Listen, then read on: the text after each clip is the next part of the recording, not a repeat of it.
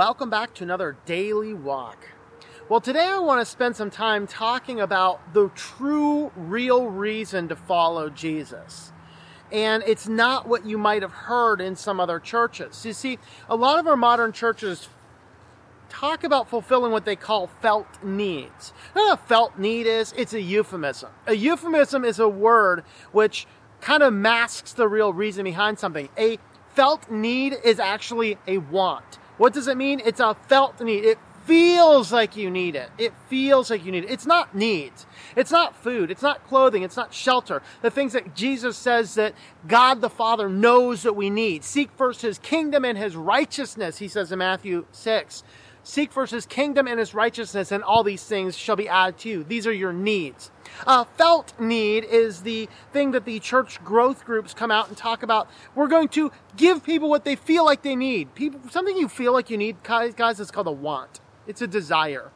And it may or may not be a good thing. And there's nothing necessarily wrong with seeking desires in some instances. But the problem is that the entire church growth model is built on needs, these, these felt needs, these wants, these, how can we make you feel a little bit better? And as I was thinking about this, this section of scripture came to mind. Of course, this is in John chapter 6. So John just does one of these miracles where he uh, he feeds everybody, you know, five barley loaves and two fish. He feeds 5,000 people. He goes out and all of these people see this miracle and they eat. They feed. They're they're fed. They mmm it's all wonderful stuff. Now of course mind you this is a need. This is that food. This is those things jesus says not to worry about for your heavenly father knows that you need them but then he carries on with this next section so we're picking up in john chapter 6 verse 26 Jesus answered them and said, Truly, truly, I say to you, you seek me not because you saw signs, but because you ate loaves and were filled. Do not work for food which perishes, but food which endures eternal life, for which the Son of Man will give to you, for him the Father has set his seal. Okay, so this is a group of people that are seeking Jesus to get the, their wants met.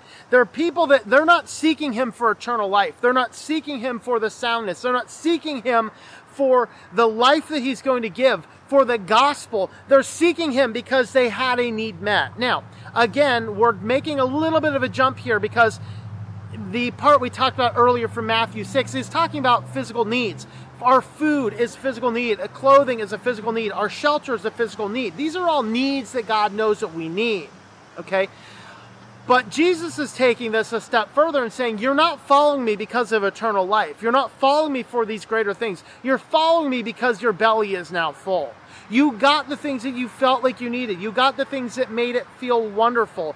And this is the model that a lot of these modern churches are driving us toward. Rather than pointing us back to the gospel, pointing us back to what we really need, pointing us back to Jesus Christ, the Savior of our souls rather than pointing us back to all these things. He is instead saying, hey, you're following me because you got something to eat and you want to keep eating. You're following me because your belly is now full. You're following me for reasons of the things I can give you. And this is that model of this modern church focusing on felt needs, focusing on giving people what they feel like they need, which is a want. We feel like we need a buddy. We feel like we need a social club. We feel like we need someone to go to lunch with on Sunday after church. These are felt needs. These are not things that that is important according to the gospel. Sure, some degree of fellowship is certainly important in our life. You know, God looks down, saw, saw Adam and Eve in the garden and said, It is not good that man should be alone. We need some companionship. We need some friendship. I'm not arguing against that at all. What I'm saying is that when that becomes the focus, and it certainly has in these churches that become nothing more than social clubs Okay? When your church is nothing more than a social club, when you don't preach the solid gospel, when you're not sitting here confronting sin, confronting the challenges in our world, then you are a church that is pushing a you're pushing a soft agenda. You're pushing something that's not the gospel. What is the gospel? The gospel is this Do you recognize and understand that you are a sinner and that you are powerless over that sin? Do you recognize that there's nothing you can do to make yourself right with God? There's no work you can do, there's no apology you can give, there's nothing you can do in and of yourself to be saved. But we recognize that Jesus Christ fully God and fully man, came to this earth born of a virgin, so she did not have that same sinful original sin condition of man. And he willingly died on the cross so that whoever believes in him shall not perish but have everlasting life. Do you start with that as your framework? Does your church start with that as your framework? To preach that, that we are sinners, we are condemned to hell because of the state that is within our lives. And do we start by saying, now that I recognize I am a sinner, now, now I can move on, accepting what Christ gave me, and then understanding that I do indeed have an intrinsic value in God. While we were yet sinners, the Bible tells us, while we were yet sinners, Jesus gave his life for us. While we were sinners. Think of that. So ask yourself that question. Are you following Jesus to get your needs, your felt needs met, your, you know, your felt needs met? Are you following Jesus because you think it's going to better your life? Are you following Jesus for that or are you following Jesus because he has words of eternal life?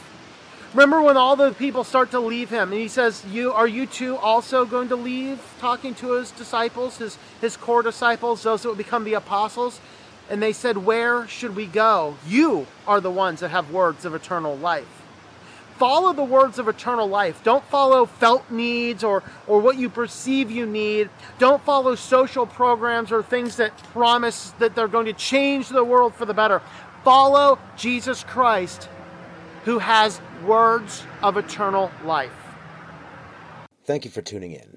Our Walk in Christ podcast is a listener supported presentation. For more information about how you can help, check out ourwalkinchrist.com forward slash support or our Patreon page at patreon.com forward slash Tom M.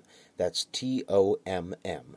Digital and paperback books are available on several online bookstores or at our website. Once again, the website is ourwalkinchrist.com.